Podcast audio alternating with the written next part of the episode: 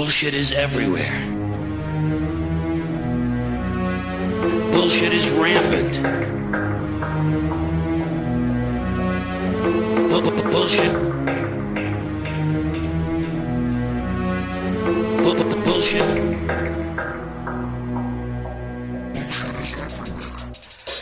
I want you to get up right now and go to the window, open it, and stick your head out and yell,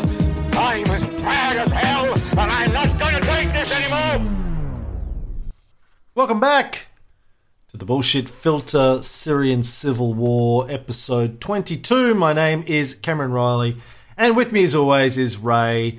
The dog ate my homework, Harris. How are you today, Hello, Ray? everyone. I am Peachy Keen. Uh, uh, disclaimer: This is hour three. I'm going to need you to take your expectations and cut them in half. And uh, our expectations were low coming in, Ray, to be honest. Well, then it's going to be sad then, but we will try.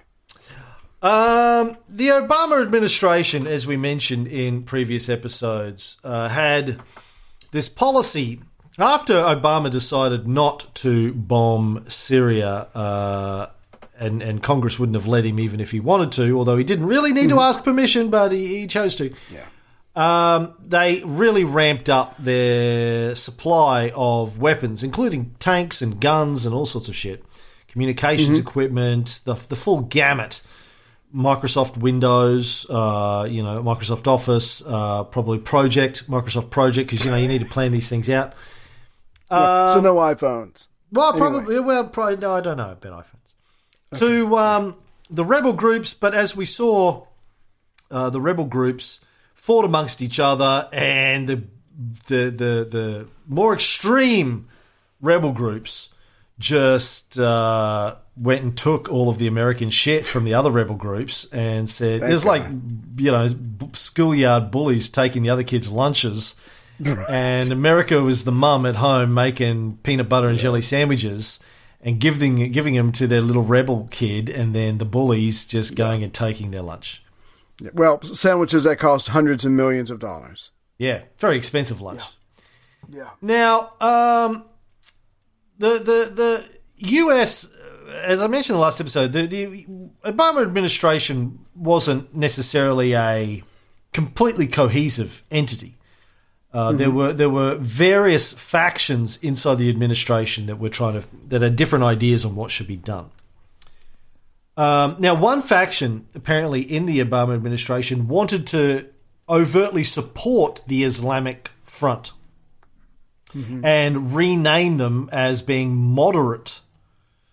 As I mentioned in the at the end of the last episode, the Islamic Front really hard to tell them apart from ISIS. Uh, they wanted the same outcomes as far as I can see. They wanted to establish an Islamic state. They wanted to run it via their interpretation of uh, Sharia law. Maybe they weren't into beheading as much as ISIS were. I'm not sure, but they were pretty extremist, and they had been seen as a terrorist organization up until this point by most Western countries. But there was this one part of the Obama administration that was like, yeah, let's just say that they're not really that bad, and then we can then we can support them, and it doesn't look so bad.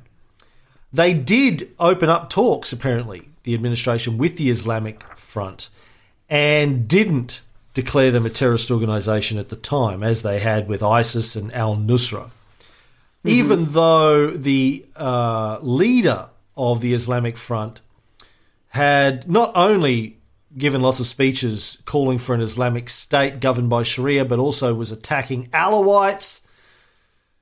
There was at least one part of the Obama government that was like, "Yeah, let's give them a sh- let's give them a shot. they're bad, but they're not as bad as the other guys." They're moderate in comparison. Hmm. Not really, but it sounds good. Now, there was another option the Obama administration was looking at. They were like, maybe we temporarily, just temporarily, uh, mind you, partner up with Bashar al Assad and, def- you know, work with him to defeat the really bad rebels Right. Get the baddies. and then we go back and ally ourselves with the good rebels later on and fight Oh Bashar al-Assad. Maybe that would work.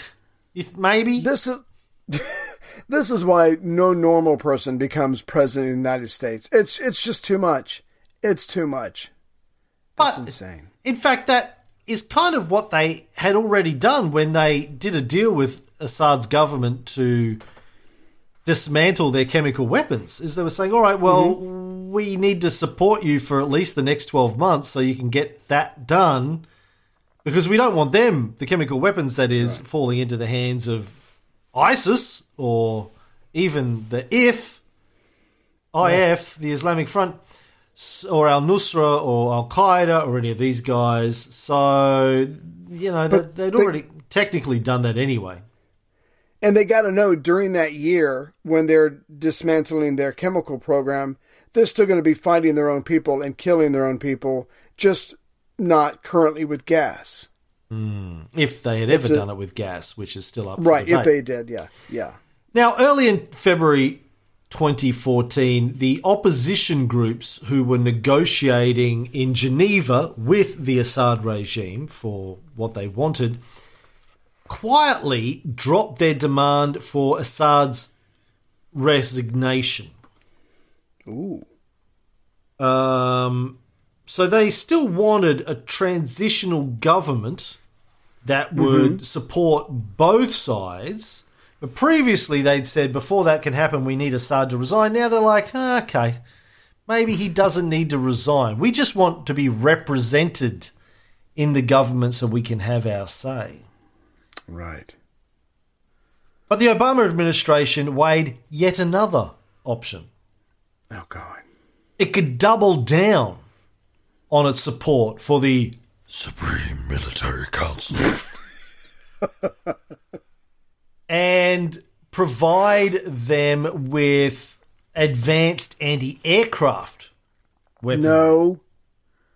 Damn it. No. The, the, the, the shit.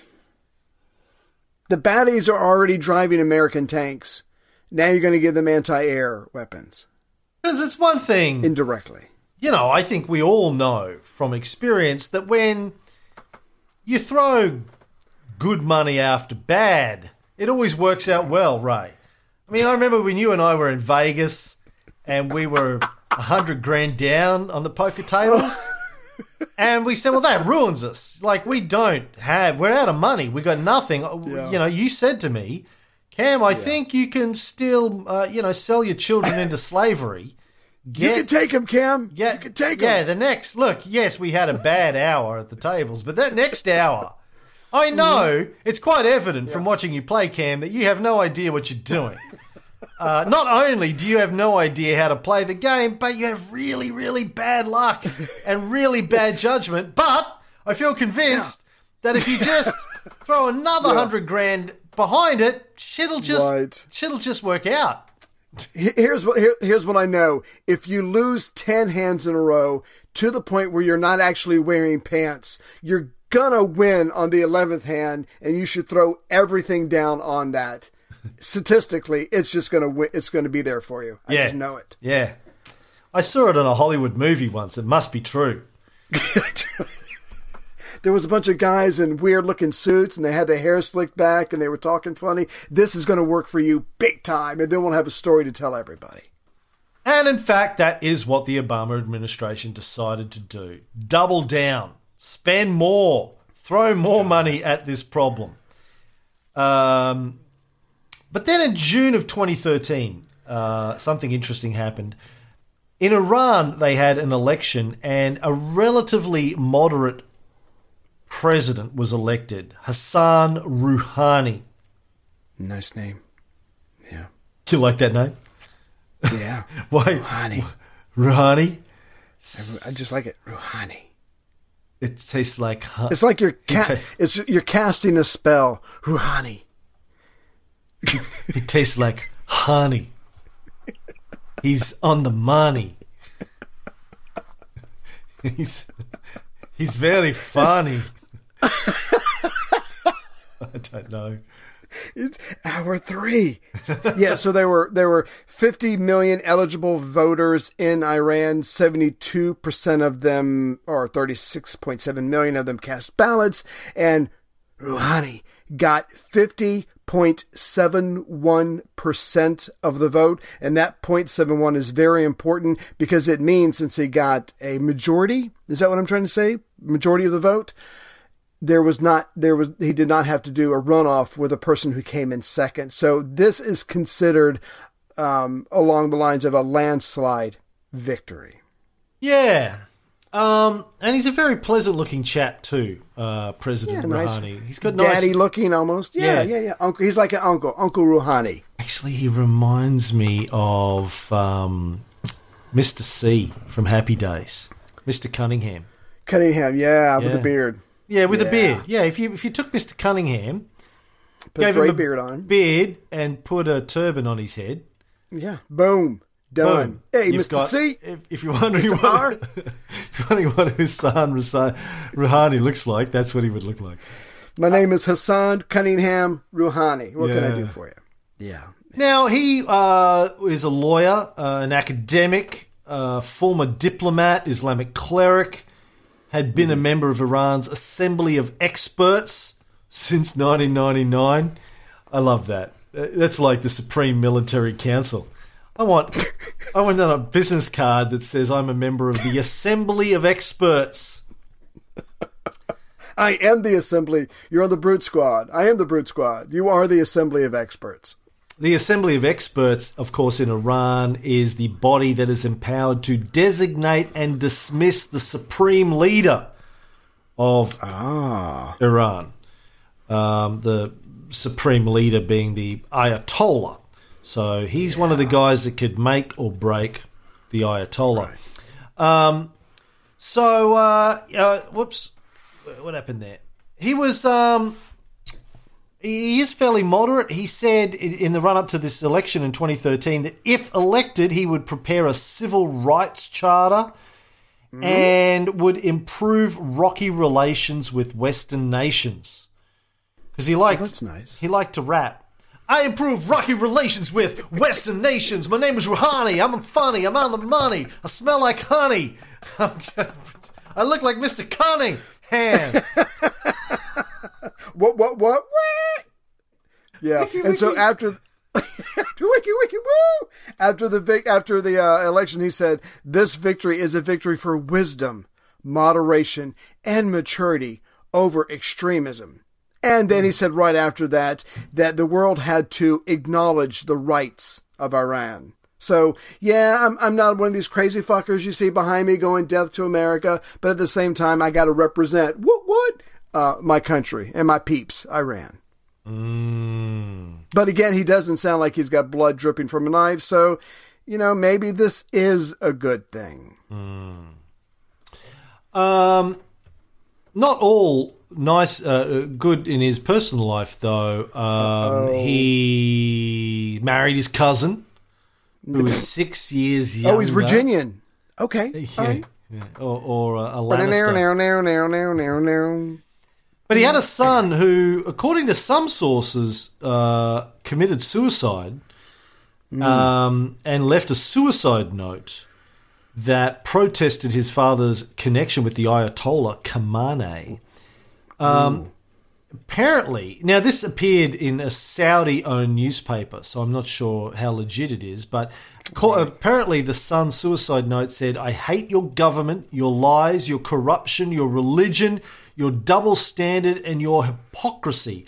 I was forced to lie to my friends each day, telling them that my father isn't part of all this, telling them my father loves this nation, whereas I believe this to be untrue. It makes me sick seeing you, my father, kiss the hand of Khamenei. So that's uh that's pretty Bit poetic for a teenager, but yeah, I mean, if it's true, damn.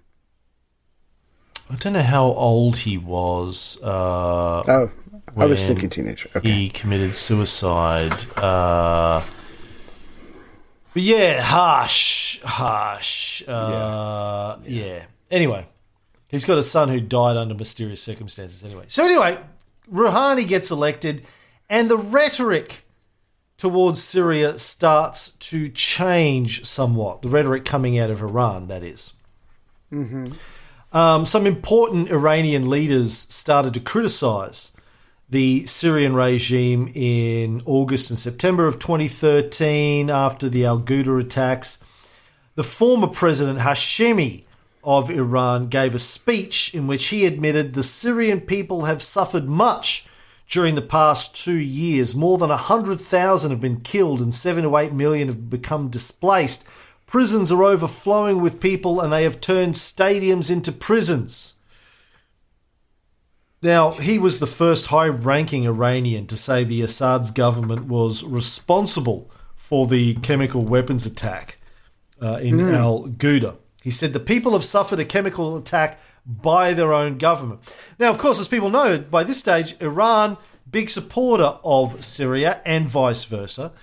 And uh, we, we played clips uh, on an earlier show of their president, Ahmadinejad, uh, slightly critical of uh, Assad and uh, the, his government, but they had continued to support them up until this point. People were really wondering at this stage is the Rouhani government going to continue to support uh, Assad or not? Because if Iran turns on him, you know, it's pretty much all over. If he loses Iran, he probably loses Hezbollah. He uses he loses the Iranian uh, guard that have been sent in to support his troops. They're crack uh, paramilitary. So the Revolutionary Guard. So it um, there was it could have been a big turning point here, but as it turns out, not a lot changed um, except the rhetoric. Yeah, because even the United States, along with Britain and France, were saying, you know, they they you know professed to be pleased with the election results, and they said we will engage Iran directly, and hopefully we can find a diplomatic solution that will fully address the international community's concerns about Iran's nuclear program. So they're like saying, hey, this guy's talking the talk. Maybe he can walk the walk. Let's at least try to talk to him about this because, after all, what do we have to lose? Yeah, and so six months after Rouhani was elected, the pretty remarkable, really, um, historical breakthrough happened where the US started to negotiate with Iran about their nuclear program.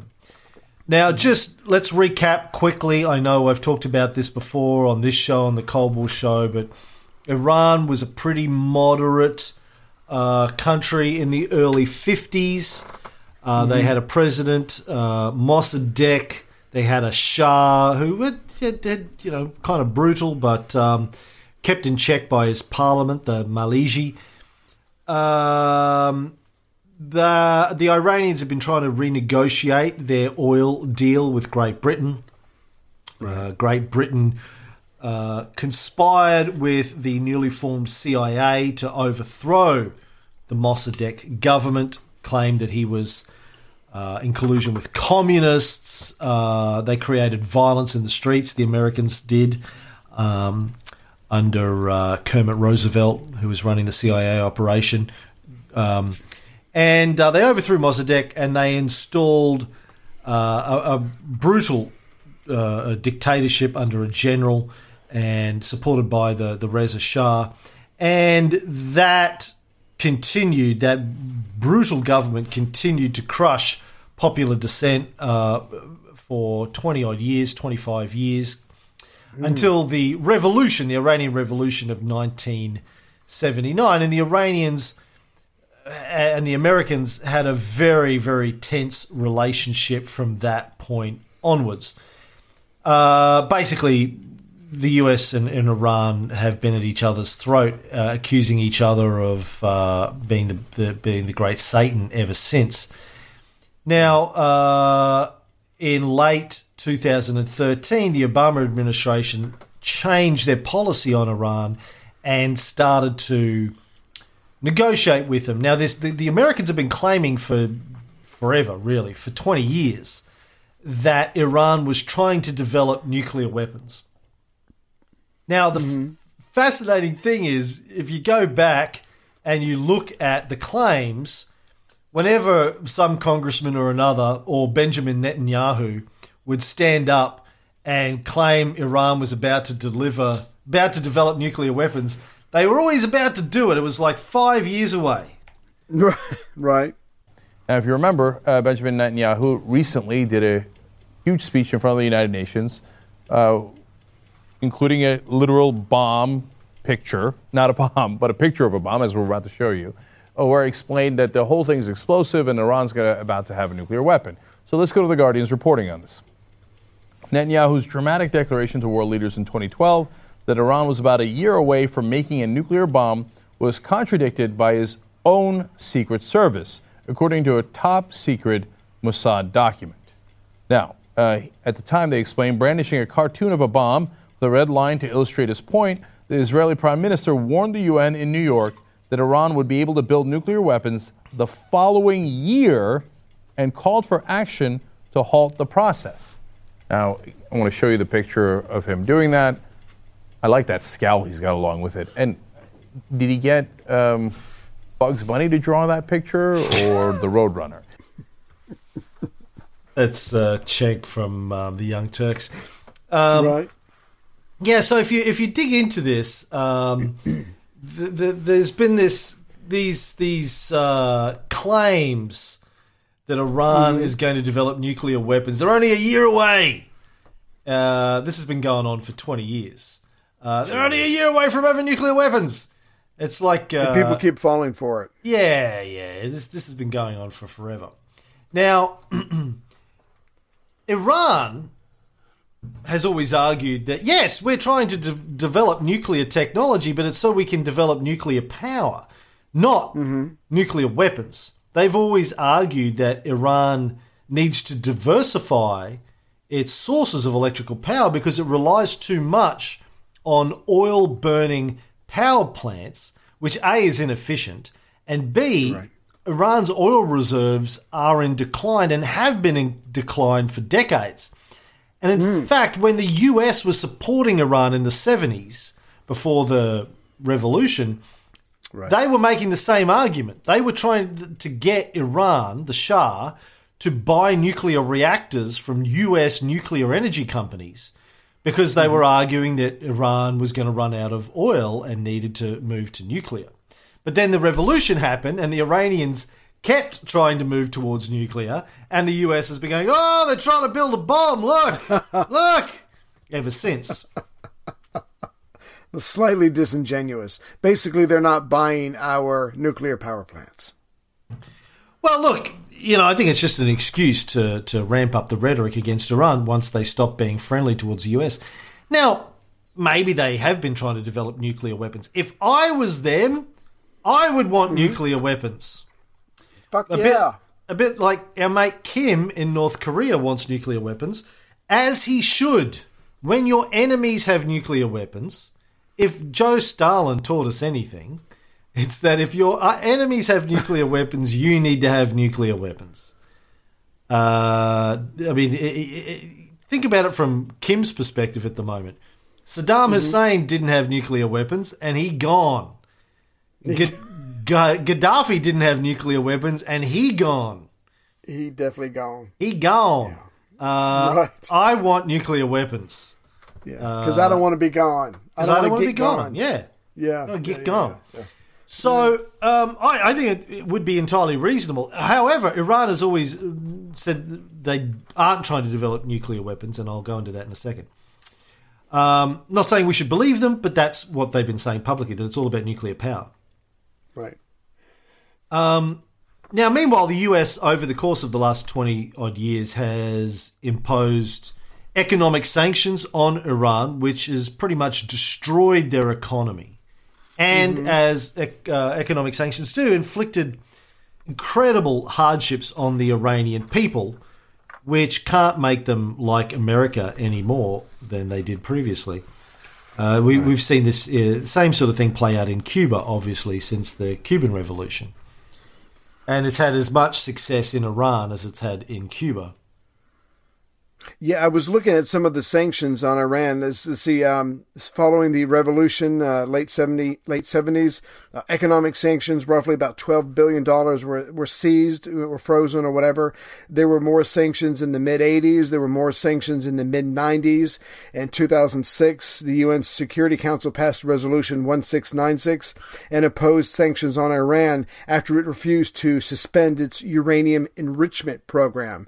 So yeah, so we have we in the West have just been tightening the screws to this country since 1979 economically, and now they're suffering accordingly.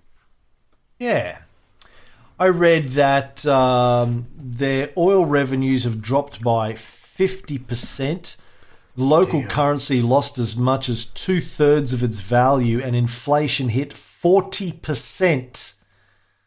That's four zero percent. Yeah, that's insane. But in January 2014, the US, Iran, and some other countries began implementing uh, this agreement where Iran would agree to freeze its nuclear enrichment program in return for sanction relief. Right. Now, there was an interim agreement that was supposed to last six months and would lead to a longer term settlement that would allow them to develop nuclear power, but with the whole inspections program in place and obviously blocking them from developing nuclear weapons. Mm-hmm. The- Now, Rouhani wrote an article at the time clearly stating that Iran was not and never had been wanting to develop nuclear weapons. And I think I've mentioned something about this before in an earlier episode. But he wrote at the time, We are committed not to work toward developing and producing a nuclear bomb, as enunciated in the fatwa issued by Supreme Leader Ayatollah Ali Khamenei. We strongly believe that the development, production, stockpiling, and use of nuclear weapons are contrary to Islamic norms. We never even contemplated the option of acquiring nuclear weapons because we believe that such weapons could undermine our national security interests. As a result, they have no place in Iran's security doctrine. Even the perception that Iran may develop nuclear weapons is detrimental to our security and overall national interest. Hmm. If I can add a little bit, and I don't want to go too far, but I, I just wanted to add some details to the deal that was made. This was published by the United States government. Um, Iran's uranium stockpile will be will be reduced by 98 percent to 300 kilograms for the next 15 years. The level of enrichment must also remain at 3.67 percent. Um, Iran will retain no more than just over 6,000 of its centrifuges, which at one point it had 20,000.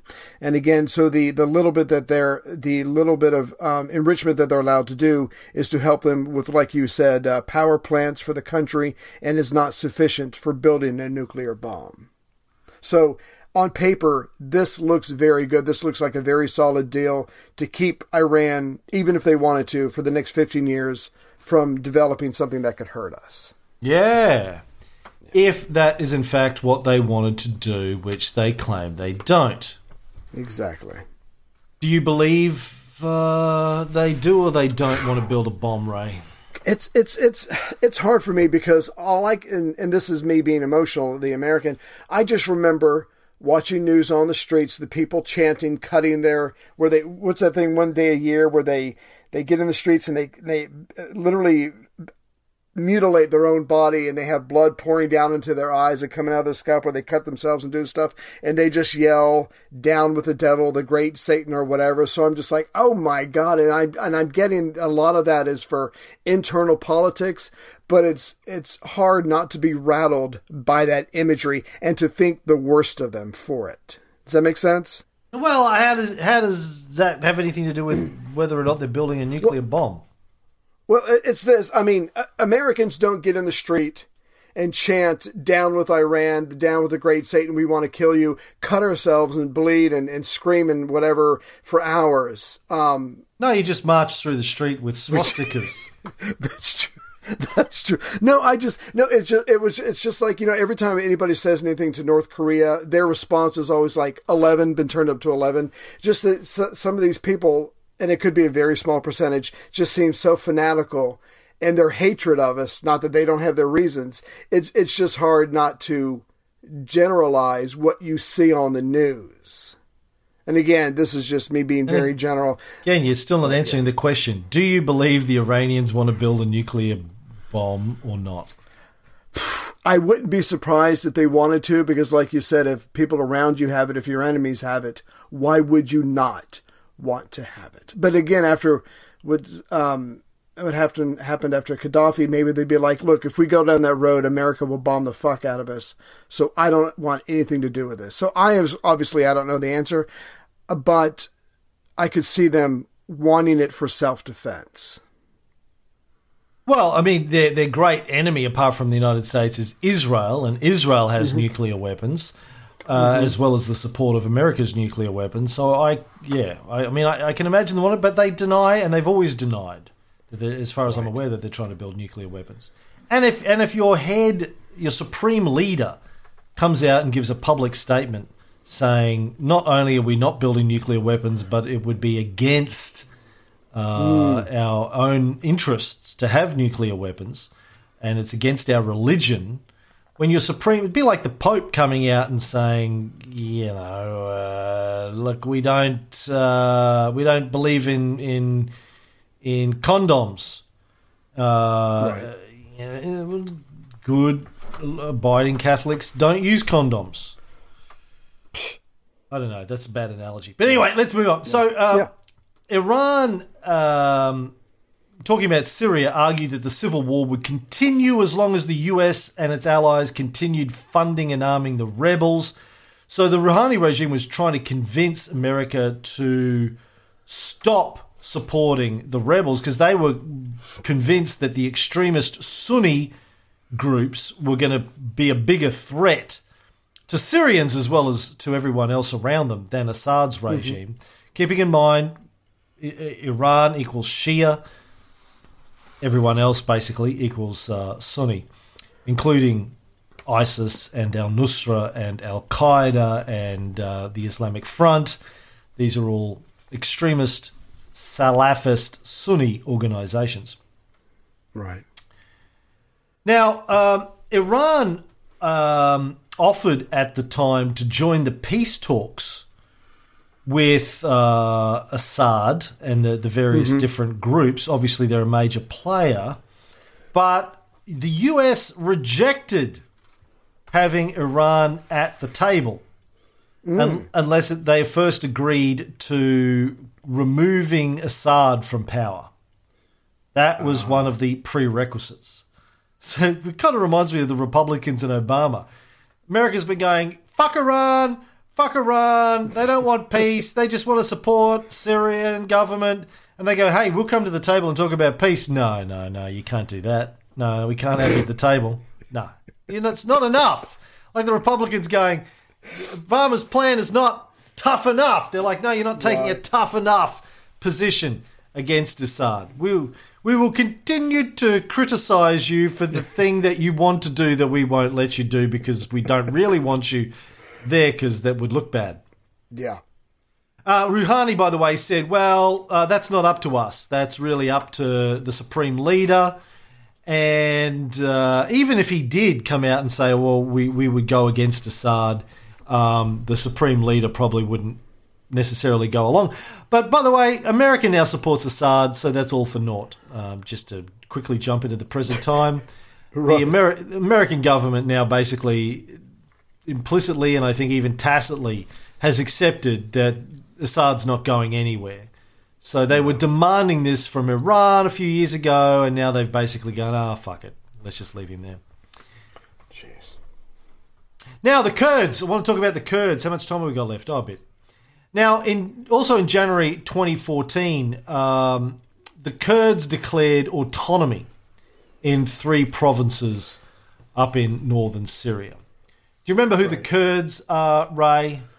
We talked Yeah, about they're the that semi-autonomous group uh, in between Iraq and Turkey, causing trouble for both countries, uh, wanting to be independent and yet never quite being given the the freedom by either country to be free, to be independent. Yeah, they've been getting kicked around since uh, forever, pretty much. Yeah. The Kurds. Yeah. Um, uh, sometimes with the support of the US, sometimes against uh, the US interests. So anyway, a group of Kurds declared autonomy, and uh, they promised there'd be free elections within, within a few months. And uh, the US went, nah, we don't think so. They were like, fucking what? now, America had claimed to be a staunch defender of Kurdish rights when they were trying to kick Saddam Hussein out because he had battled the Kurds for decades, and they said. "Oh well, we got to get rid of Saddam. He's like gassing the Kurds. Where to He's get the Kurd, gas? Kurd killer. Where to get the gas from? Shh, shut up. Don't ask that question." um, but now, when these Kurds declared autonomy from Syria, the Obama administration said, "No, "Nah." Not a good time. No. The Assistant Secretary of State for European and Eurasian Affairs, or the ASEA, uh, as it was abbreviated, Right. the ASEA, Philip Gordon said, We don't see for the future of Syria an autonomous Kurdish area or territory. We want to see a Syria that remains united. Oh God. Like it is now. Yeah, and, and everyone's like, well, fucking why? The Israelis, the, the Jews got Israel. Well, it's you wanted them to have their own area. The Kurds, Right. what's why can't the Kurds get their own area? And he's like, eh, shut up. Fuck Um, the Kurds. Yeah. So they didn't support the Kurds, uh, and the Kurds are still controlling that northern part of Syria and still fighting for autonomy. Now, by this stage, again by early 2014, Israel was had thrown their lot in quite openly with the Free Syrian Army. Uh, we talked in previous episodes where Syria was sort of a little bit hesitant about which side to get in early on in the conflict. Some quotes from various uh, Israeli officials said that, uh, well, better the devil you know. Uh, with regards to Assad, but now they're like, oh, fucking one in, all in, man. So now, now they're out and out supporting the uh, the rebels. Jeez. Now I I've read um because because you, you you've taught me to look at both. Well, there's normally more than two sides, but I was looking at very different perspectives of the whole Israel getting in on on the Syrian civil war, and some of them were like, "Look, Israel just wants Assad, uh, just wants uh, Syria um, to go through a process called uh, Somalization, which is like when Som- Somalia and Africa was just broken apart and, and now it's just controlled by warlords. Uh, so some people are saying that Israel just wants uh, Syria to fracture, to be controlled by opposing regimes. It's weakened. It can't threaten um, Israel because Israel and Iran are, excuse me, uh, Syria and Iran are a partner, and that would allow Israel to focus exclusively on trying to destabilize or somehow defend themselves against Iran.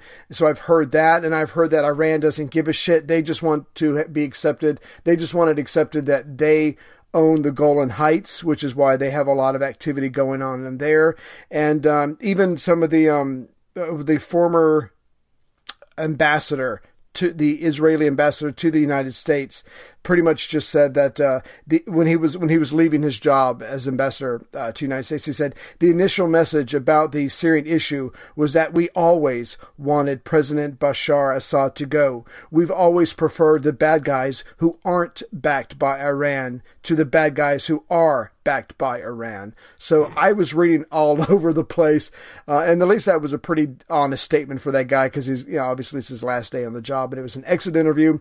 But it, I was just thoroughly confused. Where in the fuck is Iran in regards to Syria? I guess it's pretty much comes down to what can they get out of it? What is best for them? Yeah. That same Israeli ambassador you mentioned, I read his quotes as well. Um, you know, he said the greatest danger to Israel is by the strategic arc that extends from Tehran to Damascus to Beirut. And we saw the Assad regime as the keystone in that arc. Um, at, at the same time, the uh, New York Times wrote as the death toll has mounted, more Israelis joined a camp led by Amos Yadlin, former head of Israeli military intelligence, who argues that the devil you know is actually a devil who should be ousted sooner rather than later. Right. So that's the that's the caveat to the devil you know argument. But yeah, so the the IDF was uh, attacking various sites across Syria during this 2013-14 period. Um, but they were a little bit sort of sketchy. They kept saying, "Well, we're not attacking Syria. We're attacking Syrian weapons designed to go to Hezbollah." So we're really Wow. only attacking Hezbollah. We're defending Israel. Yeah, but we're we're not taking sides in the civil war, but we're stopping arms shipments from getting to Hezbollah by bombing Syria. And again, no, this isn't a declaration of war. We're just bombing your country. Don't get the two confused. Uh, this is very, they're very different things when we do it. When anyone Right. else when anyone else does it, it's a declaration of war. When Japan bombed Pearl Harbor, declaration of war. When America and Israel does it, no, it's that's just No, no, no. it's, It's just not war. I've been trying to tell you that for the last three episodes. Just because you bomb someone doesn't mean you're at war. Um, twice in in um, I think it was May of uh, 2014, Israel launched missile strikes at a warehouse that they claimed was storing advanced surface to surface missiles. Uh, Fateh 1110 that were destined for Hezbollah, but the Syrian army also used those missiles. So hard to, you know, we're taking Israeli intelligence for confirmation about whether or not they're helping uh, whether Right. attacking the Syrian government or just attacking weapons designed to go to Hezbollah. Um, they also uh, fired missiles at a Syrian convoy carrying Russian SA 17 anti aircraft missiles, which they claim were being delivered to Hezbollah. So, um, yeah, I don't know. It, it's it's they're they're killing Israel. Israel's killing Syrian soldiers, but saying they're not attacking Syria. Right. Gray area?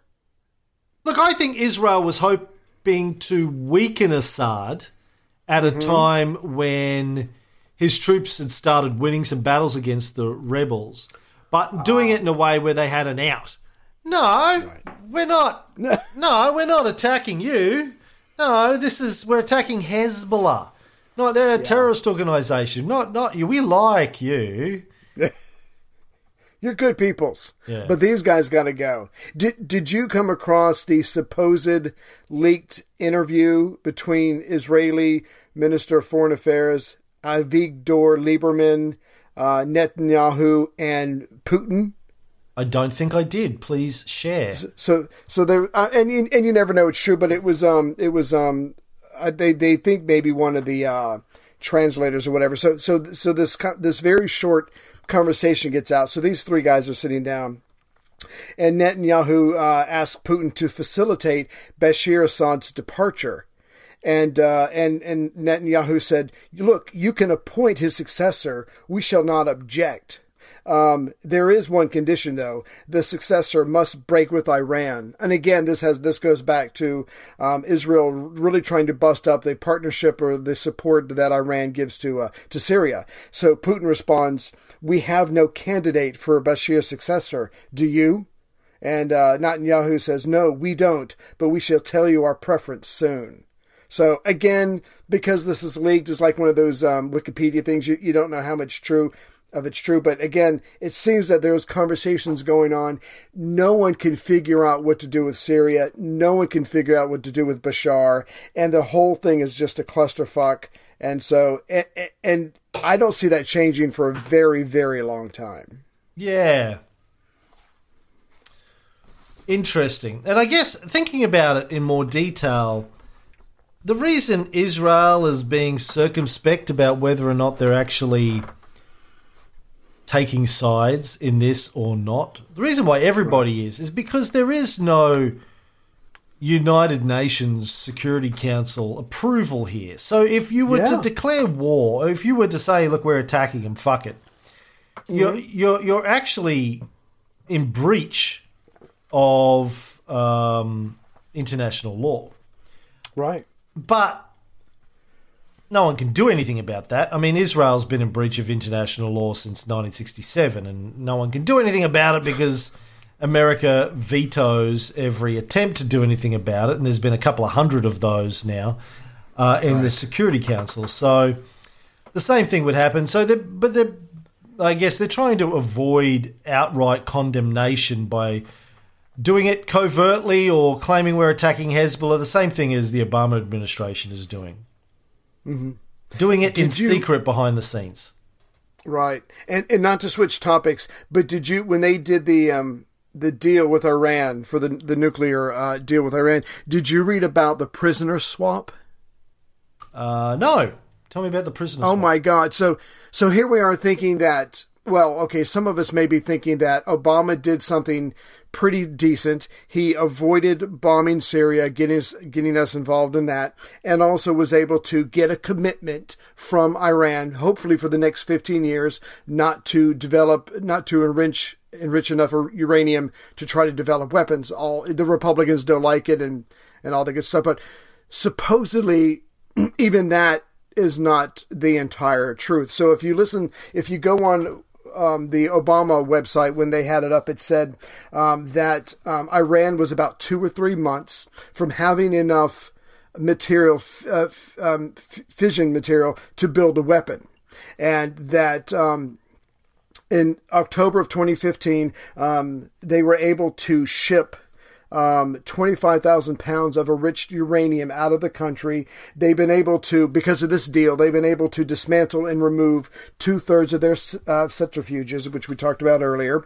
And so supposedly all these great things are going on. But then I went to the website Politico which I didn't know much about, but it had a different take on the entire Iranian uh, nuclear deal. It said that the White House mentioned as a part of this as part of this deal a one-time gesture of releasing Iranian-born prisoners. We were going to release seven Iranians, six of them were Iranian Americans, and Iran was going to release five Americans.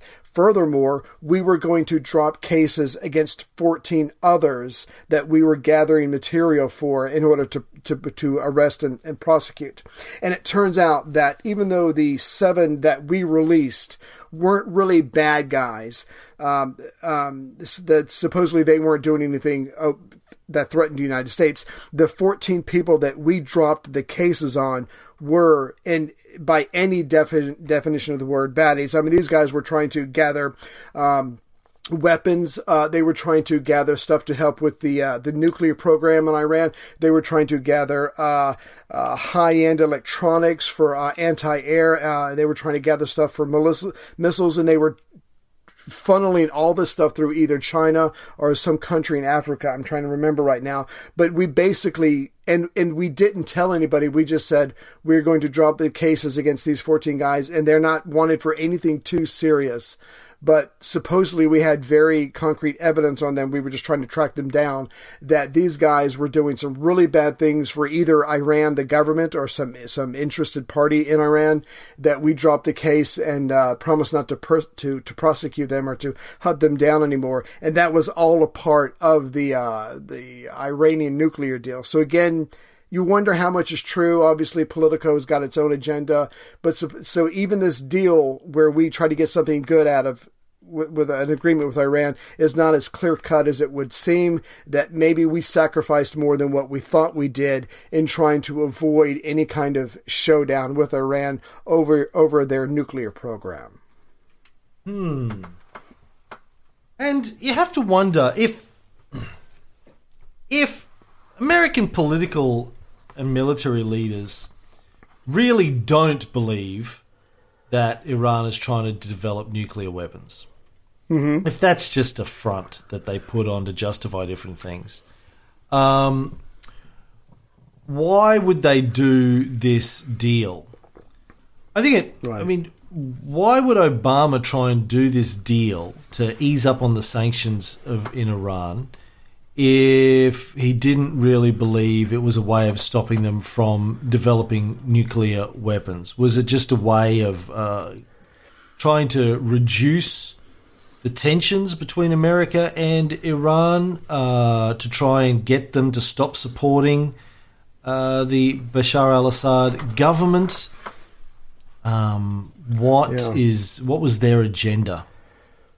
The most that I could come up with is, as we said earlier, their economy was massively suffering under the uh, economic constr- uh, constraints. The um, and if you look at the agreement of the Iranian nuclear deal, I mean, we still have anything related to weapons, conventional weapons, anything related to missiles, anything that uh, we can still say that they are a state sponsor of terrorism, uh, ballistic missiles. Uh, we're keeping an eye on their rights abuses and censorship and stuff like that. So not all of these sanctions have been list- lifted, just stuff that has to do with uh, the nuclear program. So they're getting some money finally into this country. But I think Obama just um, saw an opportunity with a new leader, the fact that they were hurting economically, and I think he just took a chance on trying to come up with some kind of deal to, like you said, stabilize some part of this region that is currently just a huge mess that could easily the uh, the war in Syria could easily spread to Turkey and to other places as well.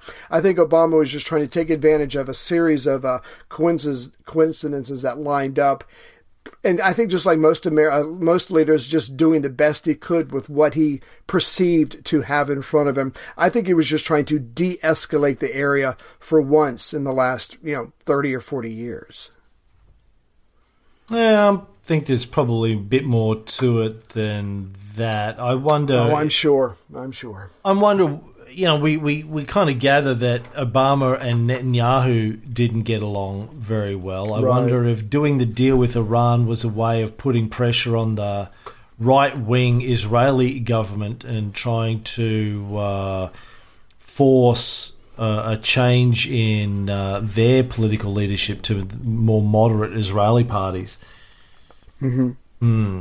Speaking of Israel, Yeah. um, as we had mentioned, the Israelis were more and more determined to overthrow the uh, Assad government by this stage, and they started using their powerful lobbying apparatus in Washington to try and sway public opinion and put pressure on Congress to get America fully invested in Right. the Syrian war.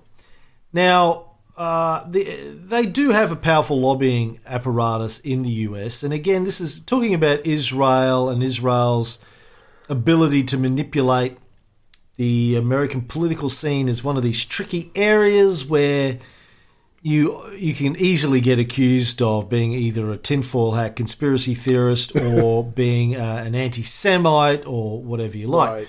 Or both. but it, it, it does exist. Um, the, the, it's well known the, the different lobbying groups and the functions that they run and the amount of money that they spend. So it's ridiculous to say there is no lobbying on behalf of the Israeli uh, government and Israeli people in the US. Absolutely.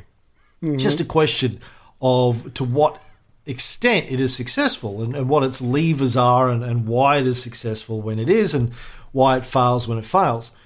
Um, now, in this particular instance, it failed massively in the short term and may have even failed massively in the long term if you think about the Trump administration's uh, position.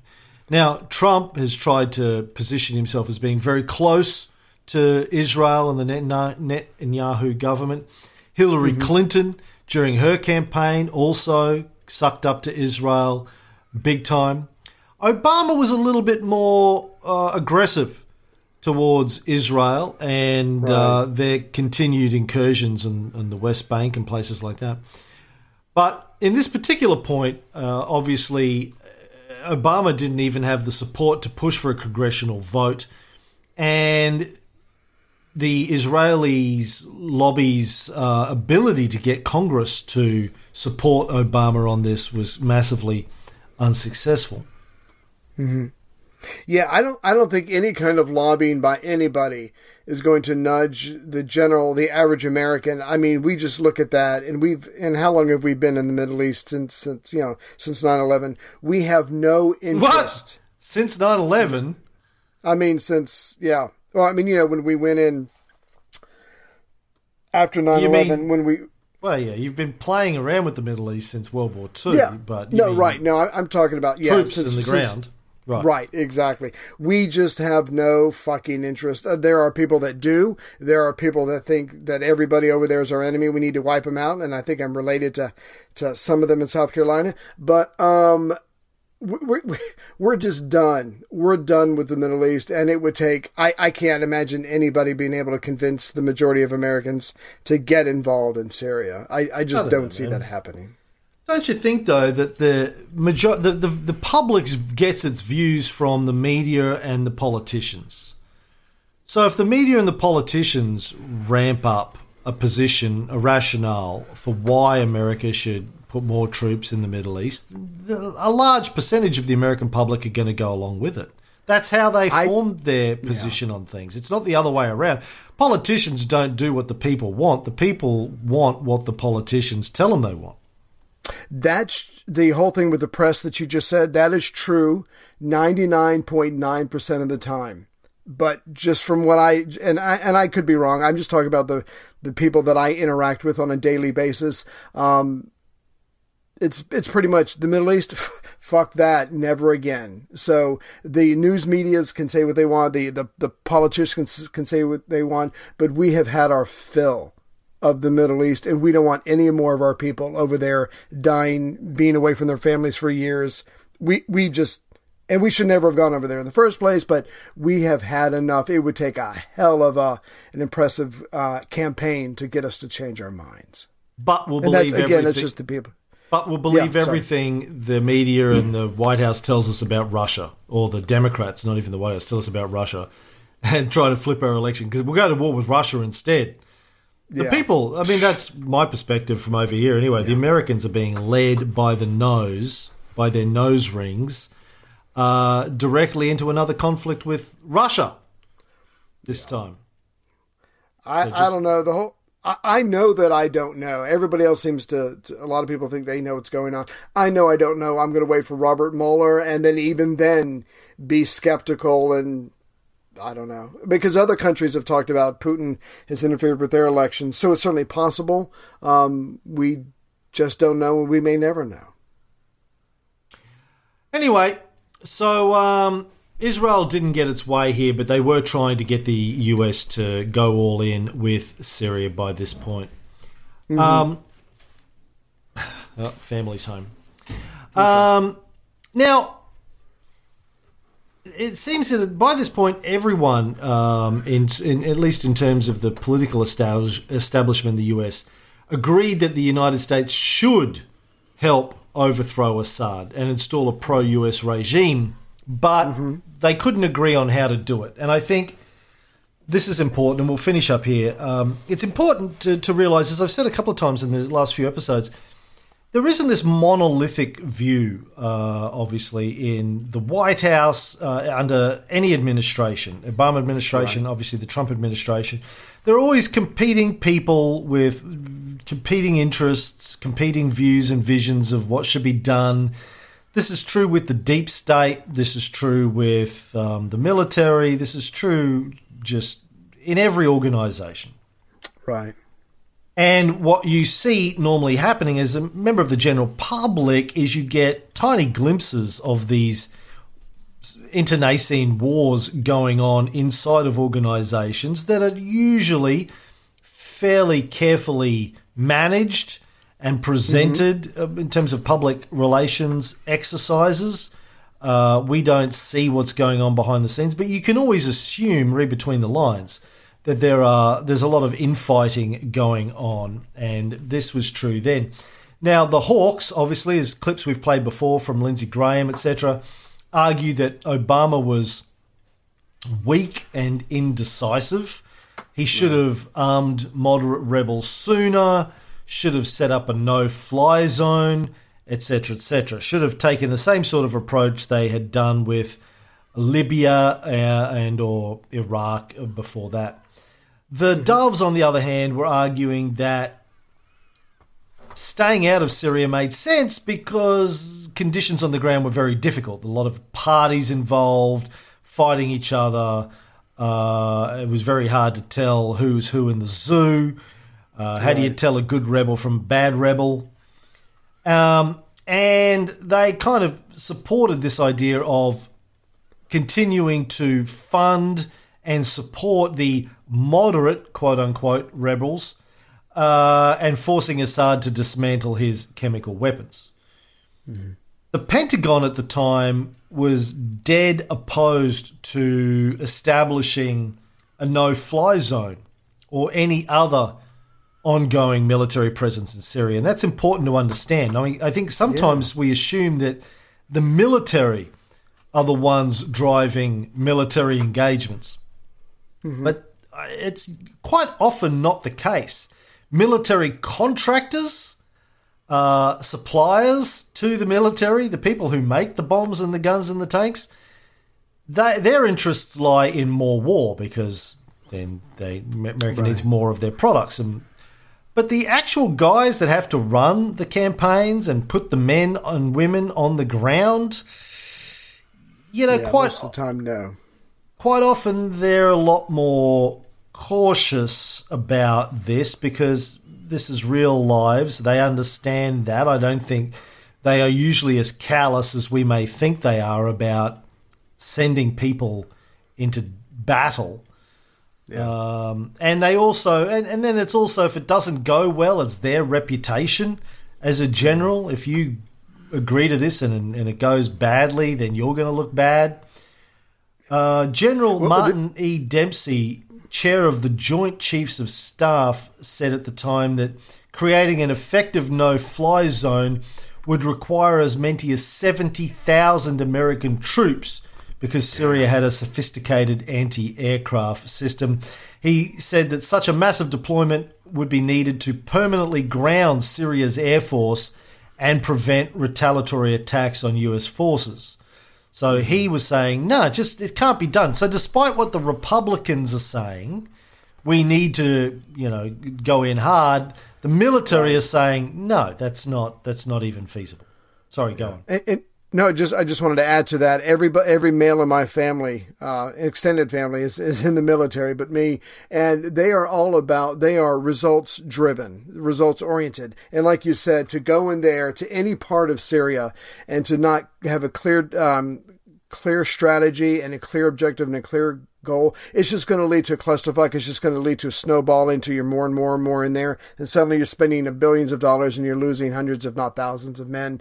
So again, it's because for them, they see that how they see how messy it is. They don't want any part of that. And that's kind of the way they're programmed to define a goal, accomplish it, accomplish it and get out. Syria has none of that to offer.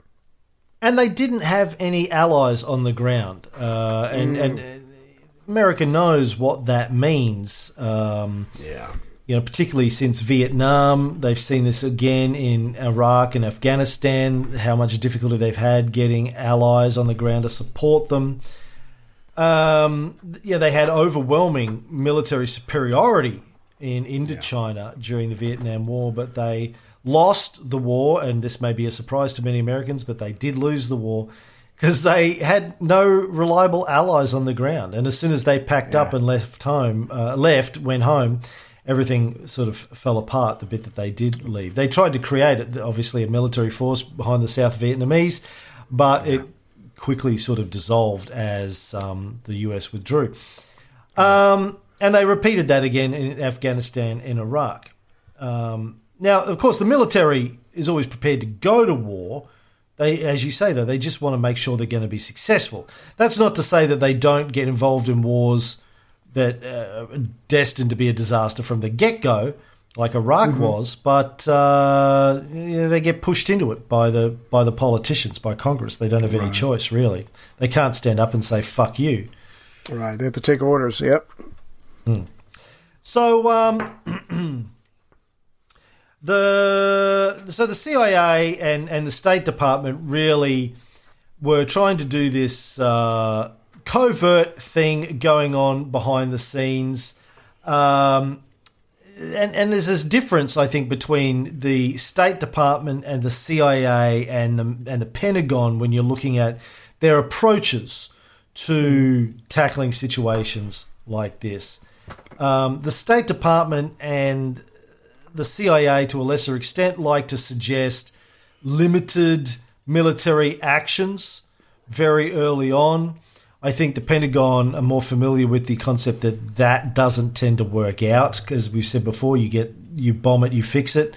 Right. Um, the CIA director at the time, David Petraeus, and Hillary Clinton, who was Secretary of State, favoured increased training of the rebel militias.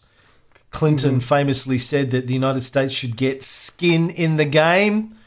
I would have said, "What your skin?" And uh, That's right. yeah, we'll send you in. That's right. But oh, Obama was Obama was cautious because the Libyan intervention had already been a bit of a disaster. I know that people.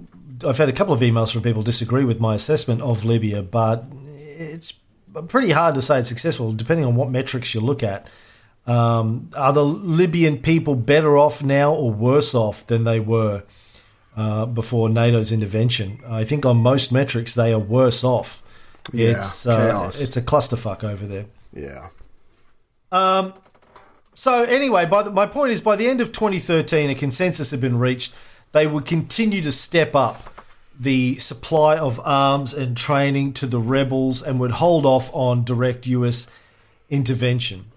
And now the, the question then was whether to have the Defense Department openly um, and train the rebels.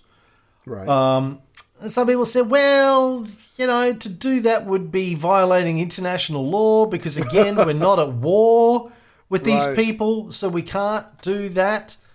Um, instead, they decided to keep the CIA covertly uh, funding and training Yeah. the rebels. Now, again, that's worked out so well. Uh huh. this is still a breach of international law. So this is the point. The Obama administration was violate secretly, although it was probably one of the worst kept secrets, secretly violating international law by covertly training and supplying rebel militaries to overthrow the government of Syria. And some of those rebel militias were or closely related to, or the weapons ended up in the hands of fundamentalist Islamic groups, terrorist But if you- organizations, in the US's own words. But if you do it unofficially and secretly, and if anybody asks you, and if you're doing it and you say no, isn't that the world we live in now? It's like Yeah. no, I, I, I'm not. I'm not doing it. I'm. Do you have? But I think I'm not doing but it.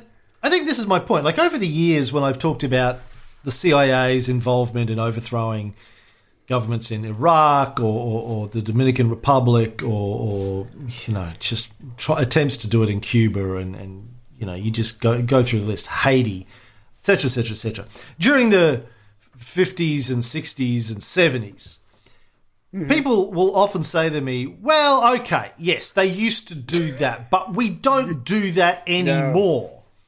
You know, there was the famous Church report that came out. Frank Church did a congressional report on the CIA in the early 70s and went, "Oh my god, the CIA is out of control."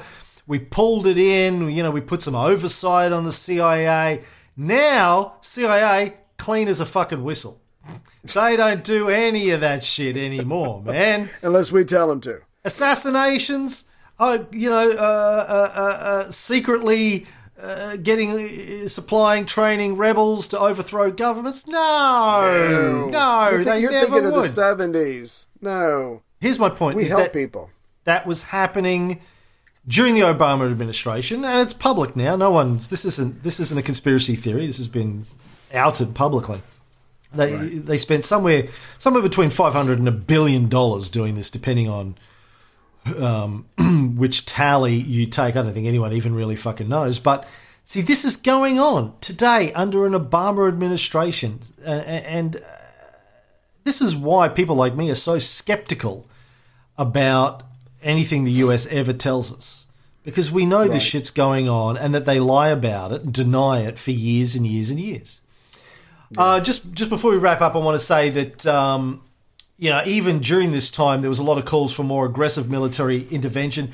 Good old John McCain uh, was still arguing for a no-fly zone, even though the Pentagon said it wouldn't work. There are two right-wing analysts who sketched out a plan in the Wall Street Journal. Jack Keane, former vice chief of staff of the U.S. Army, and Daniel Pletka, who worked for the American Enterprise Institute. They're a conservative think tank. Um, they were arguing for limited attacks to ground Assad's air force and then expand to a no-fly zone.